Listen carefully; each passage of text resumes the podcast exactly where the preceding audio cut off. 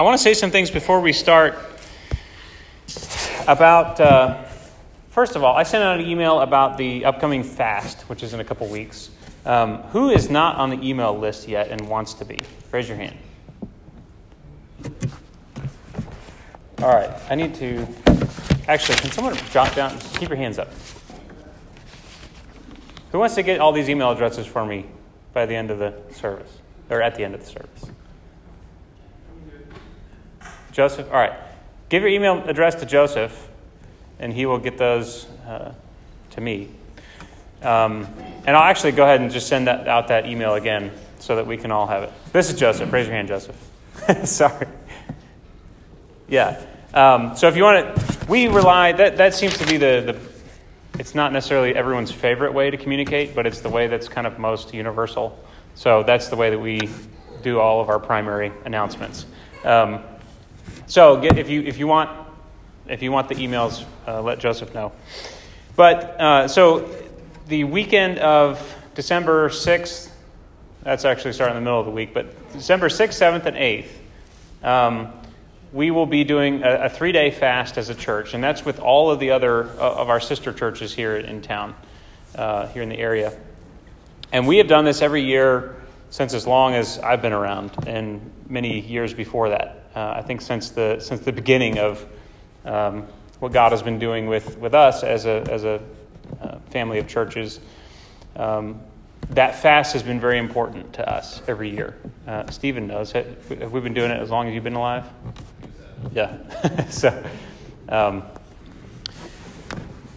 uh, I, have talked a little bit about this at home group, um, but the first question that always comes up when you know when you're newer to the church is, oh, you, you don't eat for three days, and the the short answer is there's no pressure to fast in any particular way.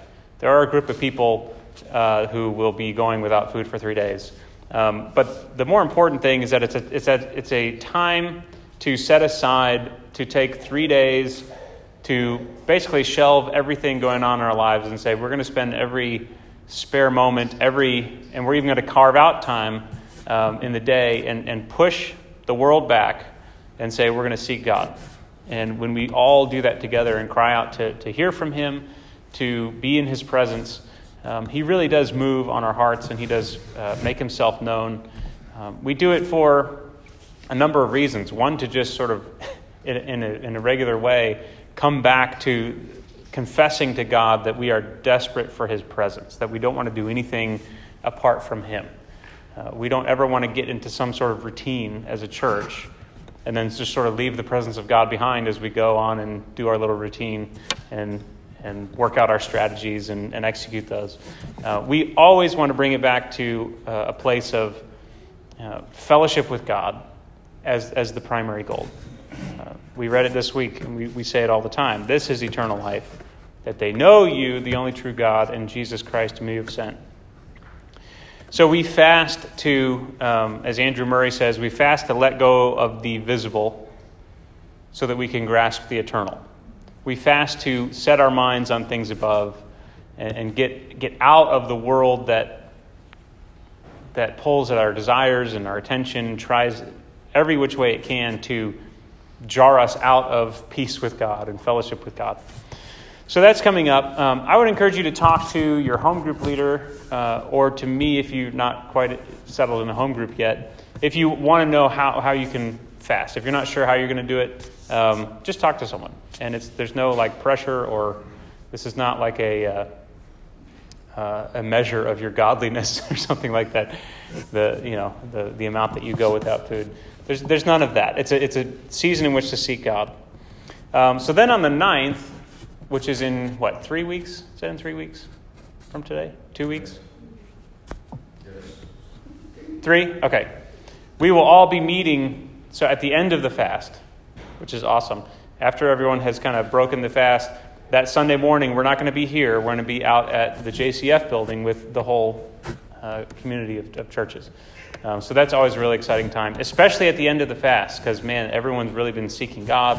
Everyone is focused, and we get there, and it's like, everyone's happy that they could eat breakfast that day, and we just, you know, off into the sunset.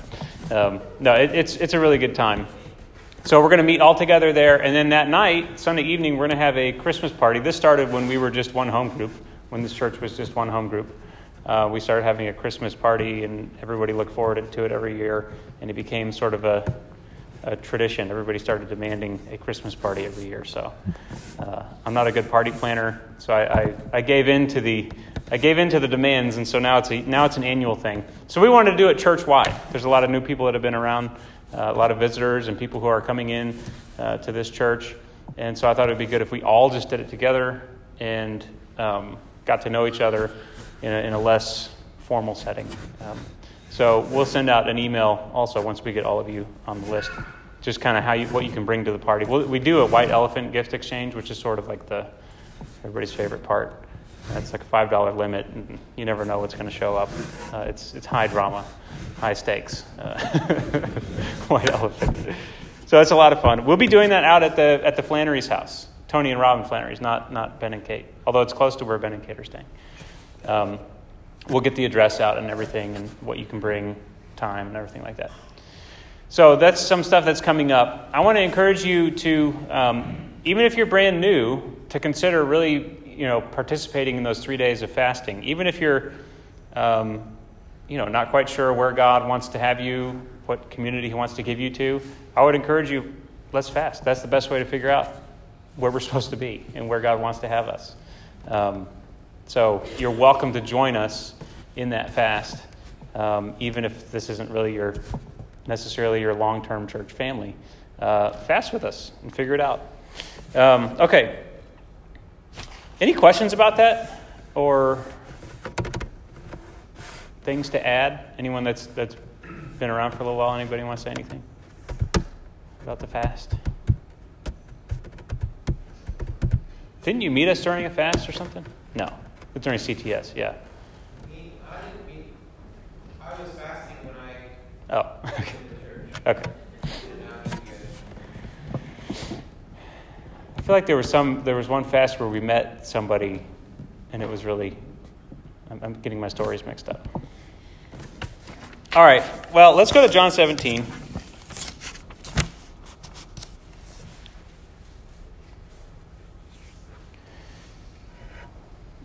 As we've been in John 13 through 17, it's just gotten harder and harder to figure out what, what in the world I'm going to share. Because if you've been in this portion of Scripture, you understand that this is, there's a lot going on here. And this is uh, so rich and deep. John 17 is sort of the, the, the climax of all this section. So, um, what I want to do is just kind of read through it, point out a couple things, and um, but I really kind of just want to let it speak for itself. I want to set it up to be able for you to be able to just really hear uh, what Jesus is praying uh, to the Father in this portion of Scripture you know, John wrote this, he wrote his book. Why? So that we would uh, know that Jesus is the Christ, the Son of God, and that believing in him, we would have life in his name. And John is the only one that records this exchange between uh, the Father and the Son in the hours leading up to the crucifixion. And I would say that this is probably the most uh, intimate portion of Scripture that we have where we can really see Jesus' relationship with the Father. Jesus, the man, relating with his heavenly Father. This is the most profound glimpse we get of what that relationship is like. So, what, what's happening here is John records this. First of all, Jesus prays this out loud, and this happens a number of times in the book of John. He's praying this out loud for the purpose of the people around him. Right? Uh, there, there's a couple times in John where it says, I, I'm praying this for the people that are listening. Okay, so that's the same thing that's happening here. He's praying this to the Father. This is what he lives. Right? This is his life, but here he is voicing it so that his closest friends, his disciples, would have that picture of the way that he relates to the Father, and that would be what really just sticks in their sticks in their mind as he goes to the cross and then when he's raised. These are the very words that the Holy Spirit comes, that Jesus sends the Helper to bring into their remembrance. These are the words. Remember what Jesus was praying? Remember how he related to the Father? So, this is a glimpse into eternity here. Um, so, when Jesus had spoken these words after he's uh, been uh, teaching his, his disciples as little children and as those whom he's sending into the world, he lifted up his eyes to heaven and said, Father, the hour has come. Glorify your Son, that the Son may glorify you. Since you have given him authority over all flesh to give eternal life to all whom you have given him. And this is eternal life, that they know you, the only true God, and Jesus Christ, whom you have sent. I'll point out that in verses 1 through 5, Jesus is praying for himself. In 6 through 19, he's praying for the disciples, uh, particularly the 12 that are with him. It's 11 at that point, I guess. And then 20 through the end of the chapter, he's praying for the world. Okay? So he, he pretty clearly shifts. He prays for himself, and what he prays for himself are glorify me so that I can glorify you. Why? Because this is eternal life, that they know you, the only true God, and Jesus Christ, whom you have sent. Now, it's not know God and Jesus as two separate things. It's that they would know the Father and Son as, as one. Right? Because the Jews and his disciples knew the only true God. They knew who that was. Hear, O Israel, the Lord our God. The Lord is one. The only true God. And Jesus Christ, whom you have sent. So, what's he saying? Eternal life is to know the relationship between the Father and the Son. When you know that, when you understand that, you have entered into what it means, what, what, what life was always meant to be. Okay? This is eternal life, that they know you, the only true God, and Jesus Christ, whom you have sent. I glorified you on earth, having accomplished the work that you gave me to do. And now, Father, glorify me in your own presence. This is an amazing statement. With the glory that I had with you before the world existed. In the beginning was the Word. The Word was with God, and the Word was God. He was in the beginning with God, and without Him, nothing was made which was made. Father, glorify me, take me back. All through the book of John, he said, I have come from the Father. That's the point of faith. Do you believe that I came from the Father? What does that mean? That I existed before the foundation of the world. Before Abraham was, I am. That's the point of faith. And he says, Father, glorify me in your own presence. I'm coming back to the throne. I'm coming back to your right hand. I'm coming back to heaven. What was the glory that he had with God before the world existed? What was that? I, I think that um, one thing would be his, his sonship. And, and by extension, God's fatherhood. Let's be father and son again in heaven. We want, we want, I, want to, I want to come back. I've come down, I'm going back up. Okay?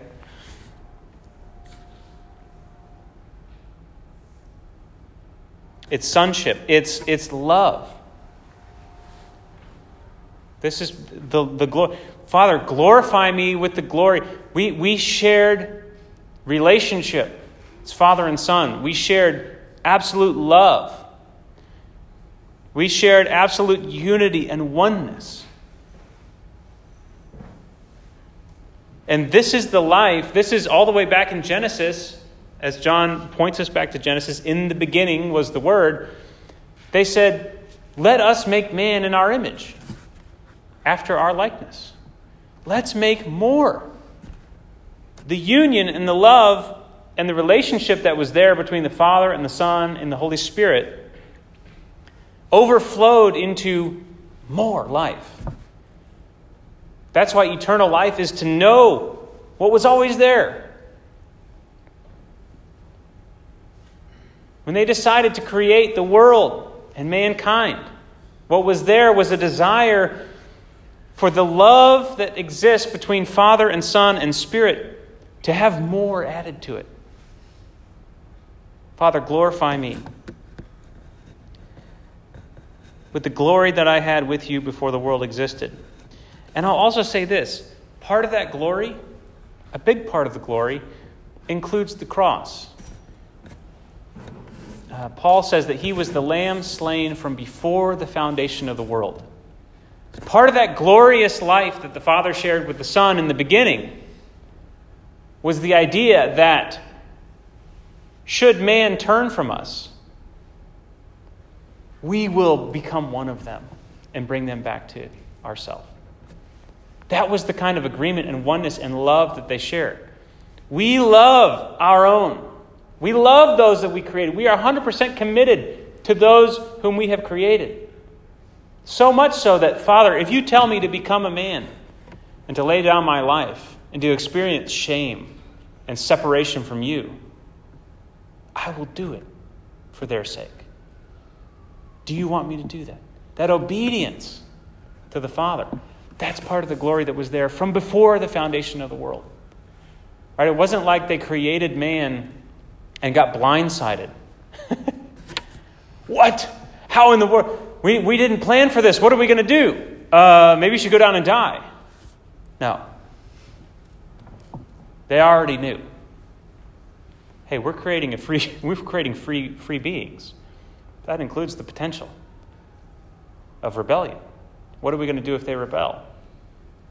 We'll go and die. That's part of the glory. Self sacrifice.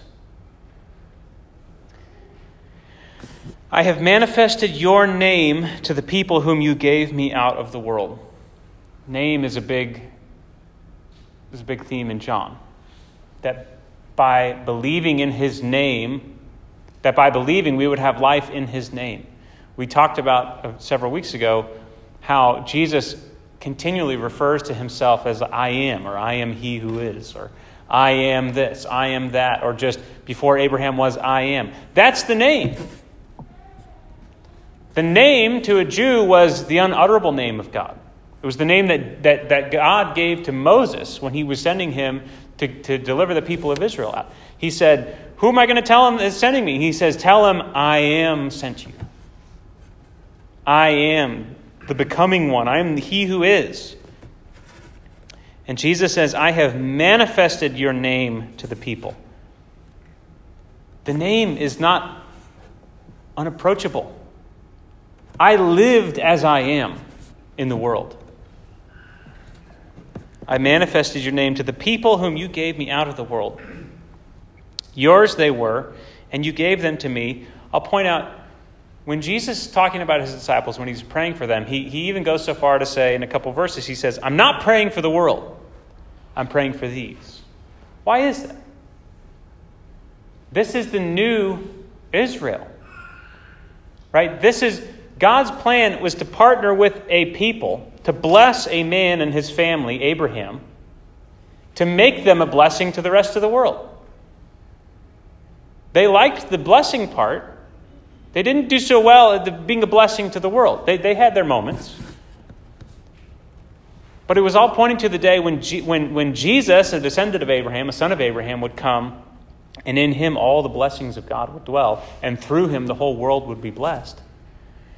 What's Jesus doing now? These are the ones through whom you're going to bless the world. There are 12 apostles. There were 12 tribes of Israel. Right? This is not there are some weird number things in the Bible that are, you know, a little sketchy to try and figure out. This isn't one of them. It's very plain. In the book of Revelation, there are 24 elders around the throne. That's the 12 tribes of Israel and the 12 apostles. Jesus is commissioning his people. He's saying, this isn't, and, and this isn't pulling his people away out of the world so that they can be their own special little people.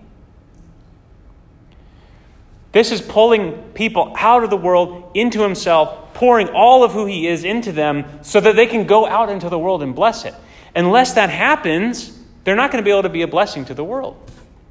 But he's saying, These are the ones through whom I'm going to bless the world. This has always been the plan.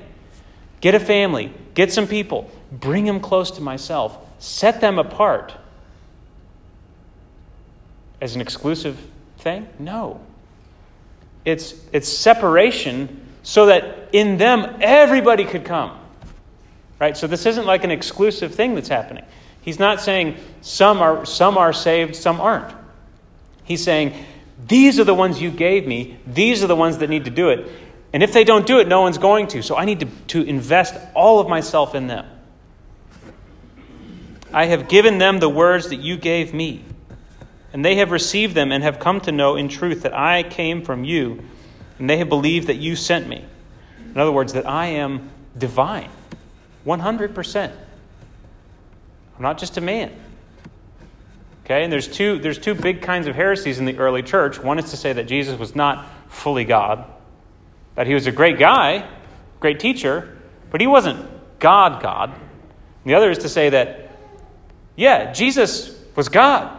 Jesus was, was an angelic being, but he, he wasn't fully man. Like he didn't, you know, we're different than Jesus. We have different weaknesses and different, he didn't experience all those. And John here is correcting both of these. He's fully man and he's fully God.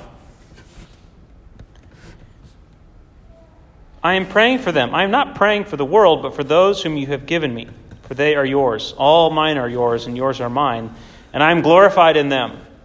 And I am no longer in the world, but they are in the world.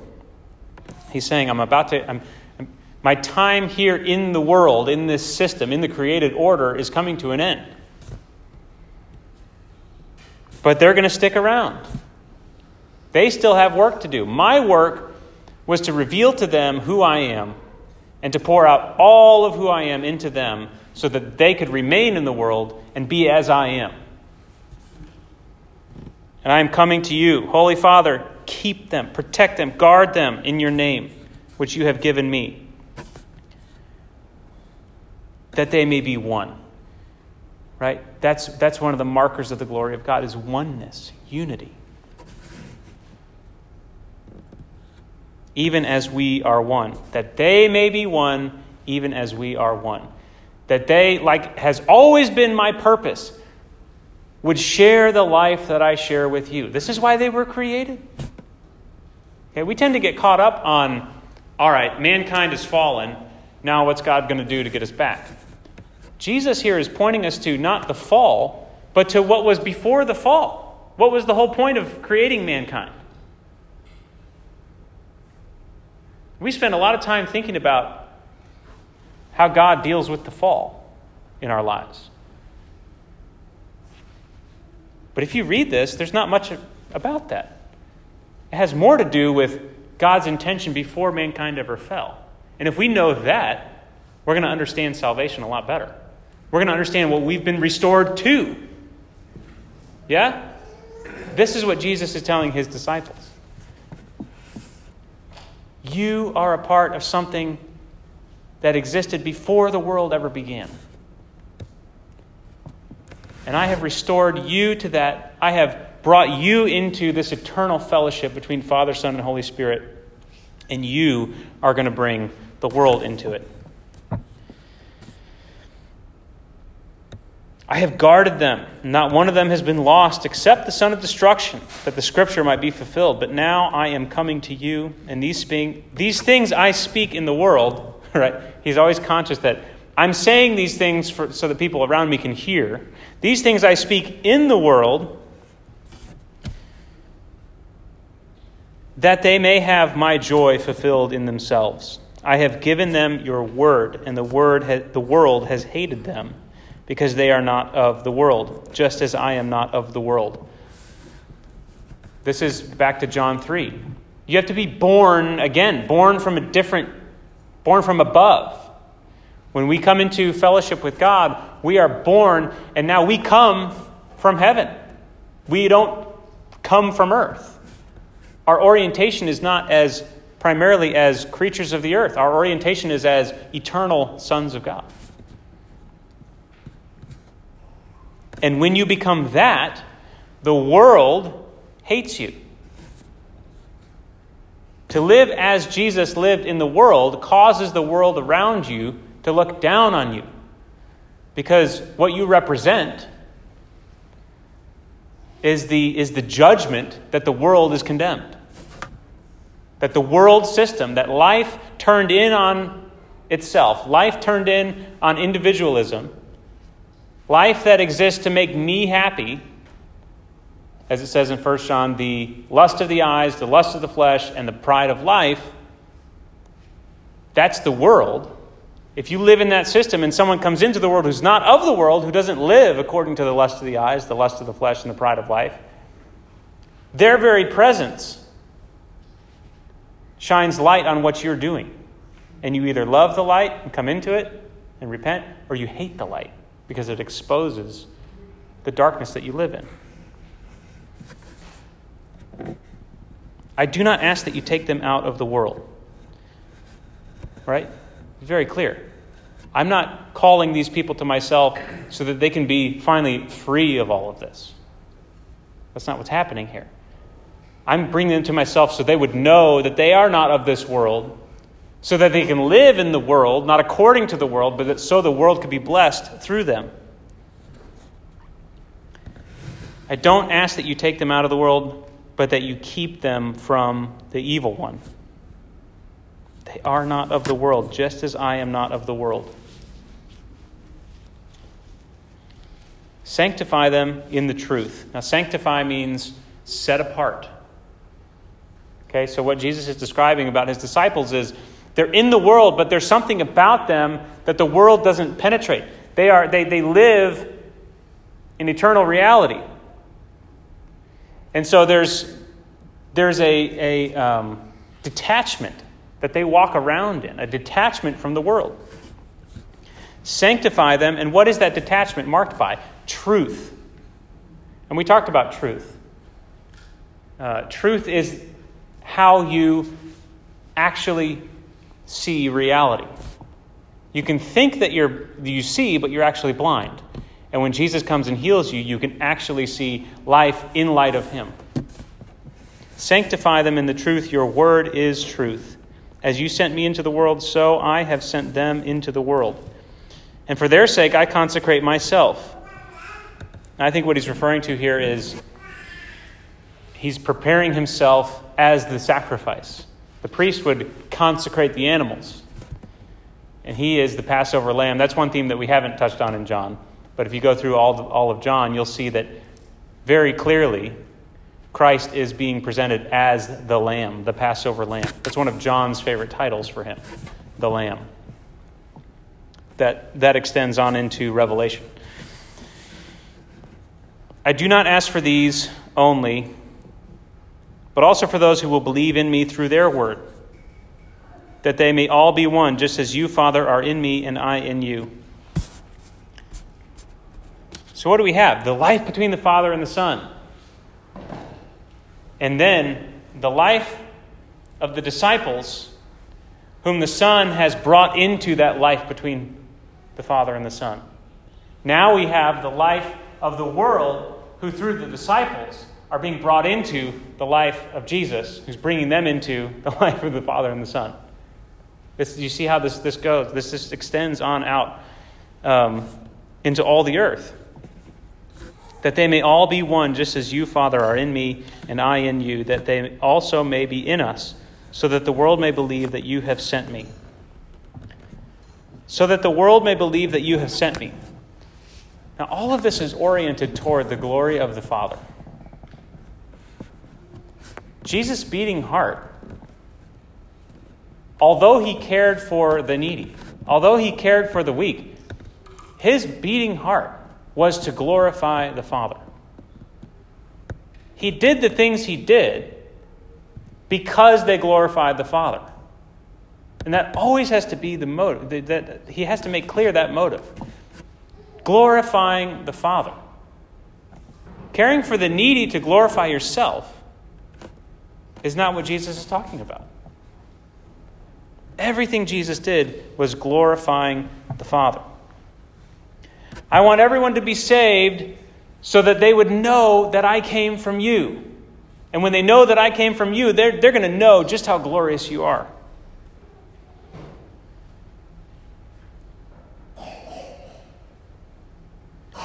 The glory that you have given me, I have given to them.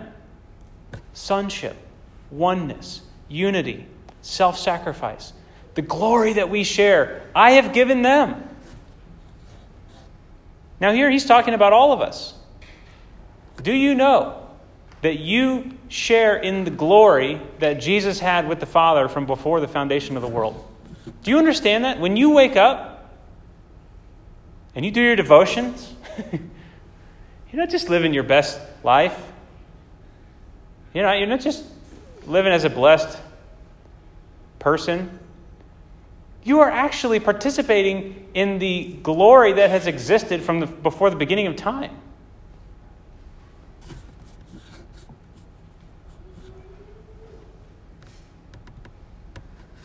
We're not just religious people. We're not just Christians because it makes the most sense or, or because it's the nicest or whatever. We're Christians because that's what we were created to be. That's what we were hardwired and designed to be. That they may be one, even as we are one, I and them, you and me, that they may become perfectly one so that the world may know that you sent me. And he keeps coming back to this. So that the world may know that you sent me. That God became a man. That God left all of his glory. That God used all of his power and all of his authority to empty himself to win his creatures back to himself.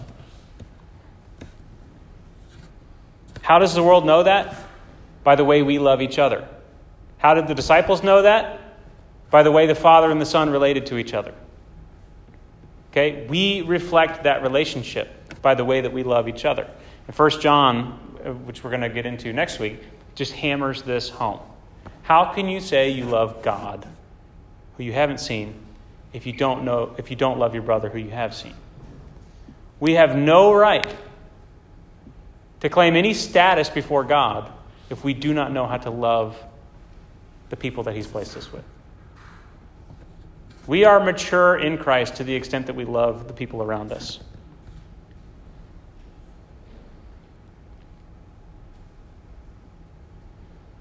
Father, I desire that they also, whom you have given me, may be with me where I am to see my glory that you have given me, because you loved me before the foundation of the world. O righteous Father, even though the world does not know you, I know you, and these know that you have sent me. I made known to them your name, and I will continue to make it known, that the love with which you have loved me may be in them, and I in them. Now, this isn't just a nice feeling that, Father, I know that you love me. This is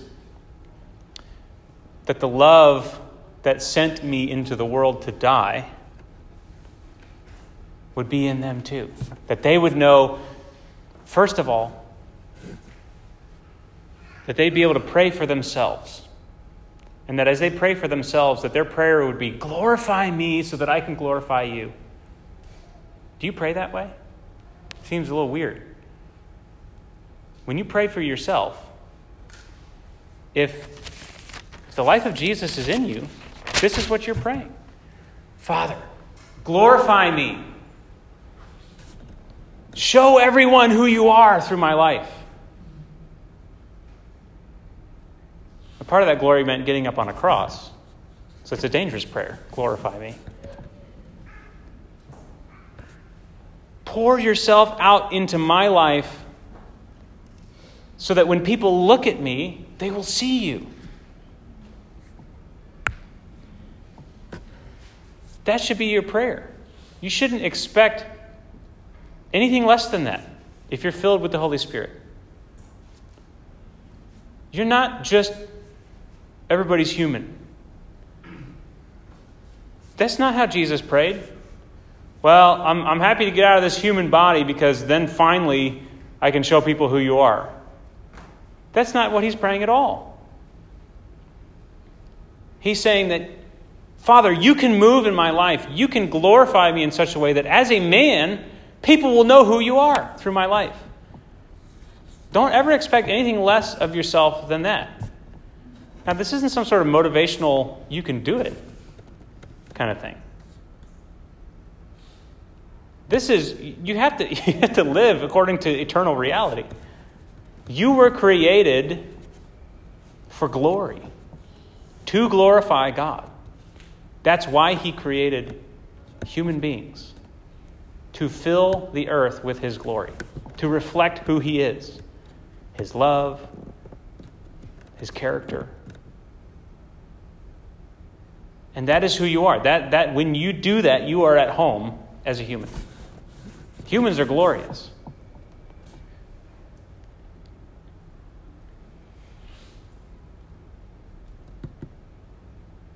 So you have that relationship with God. If, if Jesus, if you are following Jesus, this is this prayer that he prays should be your prayer. It is your prayer. It's how he prays. It's how he relates to the Father. Do you relate to the Father in this way? Do you pray like this? Glorify me.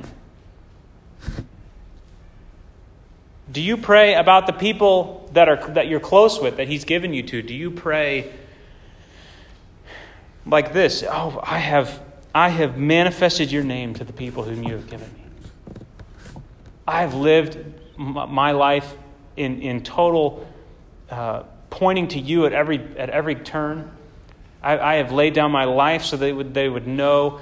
I've, I've been patient with them. I worked with them. I've I've shared the word with them, all so that they could know the kind of relationship that I have with you.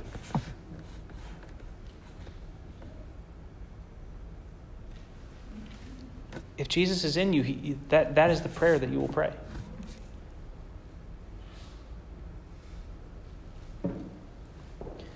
So he says, These things. Um,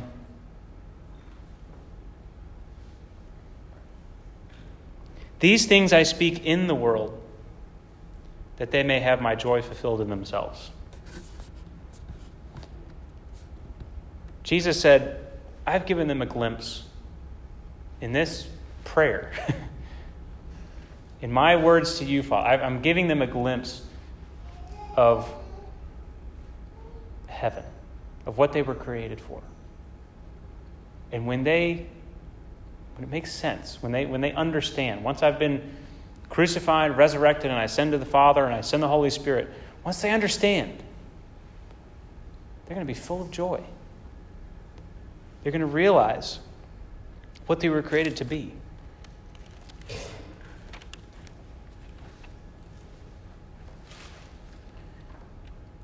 So this is this is big stuff. I mean, this is this is hard to wrap your mind around. And it sounds great, and it's really deep and profound, but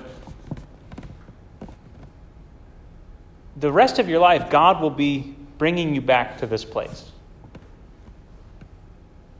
That you were created to live for His glory, that you were created to walk with Him in relationship, that He's not. We just have a messed up view of God. We think things about God that just aren't true. We try and relate to Him in a way that He just isn't that way. He is a father who wants to walk with sons,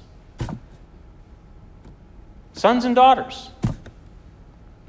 That's it. That's the, that's the ultimate expression of who He is. He is a father who has a son that he loves. He is a son that is absolutely obedient to the Father, and they have this relationship by the Holy Spirit, and they love each other, and they know each other, and they're in total agreement with each other, and they exist in perfect unity, and that's a glorious thing. And because they love what they have so much, they want to bring more people into it. That's it. That's who God is. And that's why it's so tragic that when, when Satan deceived Eve, he said, eh, Yeah, God, God knows that if you, if you eat that tree, you're going to become like him. He doesn't want you to become like him. Couldn't be farther from the truth. God created us to be like him. Part of who he is is obedient and trusting. And so turning our back on obedience and trust is turning our back on being like God. Right? So this this stuff this is like at the very very root of everything the Bible points to, of everything the gospel points to. It's not like God made a mistake in creating human beings because they got so far off and now he has to kind of like go clean up their mess. He does. But he created human beings because he desired and longed for people to come into the relationship that he shared in himself. Okay? And so the point of belief that John is pointing us to is do you believe that God isn't just God up there, but that he is Father, Son, and Holy Spirit? Do you believe that that's how he is? He's not one, he is three in one. Do you believe that that's how he is? Do you believe that Jesus is fully God? Do you believe that their relationship is what you were created for? That, that seeing them relate, you see a picture of who you were created to be. When you look on Jesus, do you see it should unlock in you eternity? There's Jesus. He's relating with God in this way. That's what, that's what I'm for. and that's what He enables us to be by the Holy Spirit. Um, all right, so I want to do communion at, communion at the end because so much in here is symbolized up here, right? I in you. Right? This symbolizes the fact that, that Jesus, literally, his life becomes, we, we, we are in him and he is in us. But it also symbolizes the glory that he shared with the Father. That he would come and on the night in which he was betrayed, that he would say, Yes, this is why I've come. I've come to give you my life. This is the glory that I shared before the foundation of the world. We knew that this would happen. We knew that when, when, when our family turned on us, that we would need to come and surrender our life so that they could really know that what they're turning on is not a God who's withholding things from them. From them. What they're turning on is perfect love and joy and unity. They're not going to know it unless they see the body and the blood of God Himself. And uh, so, as we come, I want to pray that that the Holy Spirit would minister these words to us. You know, it, it, it is very hard to like think about words that you can say that will make this make sense. I don't even think Jesus himself really thought that that was possible. That's why he said, I need to go away and I got to send the helper. Because really, the Holy Spirit's the only one that can really show you any of this stuff and drive it home for you. Um, so I can do the best I can to try and say, look at this, isn't this great? This is awesome. But that's absolutely weak and frail compared to what the Holy Spirit comes and does in our hearts. And those of you who have, there, there are lots of people in this room who really have. This has, this has really been unlocked in your heart. You walk with the Father in this way. That it's not a, it's not a legalistic or something to be done for, for a happier life. It's you've seen what you were created for, and you live with the Father in this way. Um, so I want to pray that as we come and as we as we meditate on the life of Jesus, that the Holy Spirit would take us deeper into this this time before the foundation of the world, and that we would we would see ourselves in light of what God's purpose has always been, um, and that we would understand that there is a profound calling on your life, your life in the world, that you would walk with the Father in a way that causes others to know who He is. And a big part of that, the biggest part of that, is by loving the people that He has given you to. Um, we are to become for each other this broken body and poured out blood. Um, so let, let's pray, and then we can uh, spend some time praying to ourselves, praying, praying um, in preparation. And then let's come up to the table and, and let's come with joy. You know, this is this is a joyful thing that God has done for us.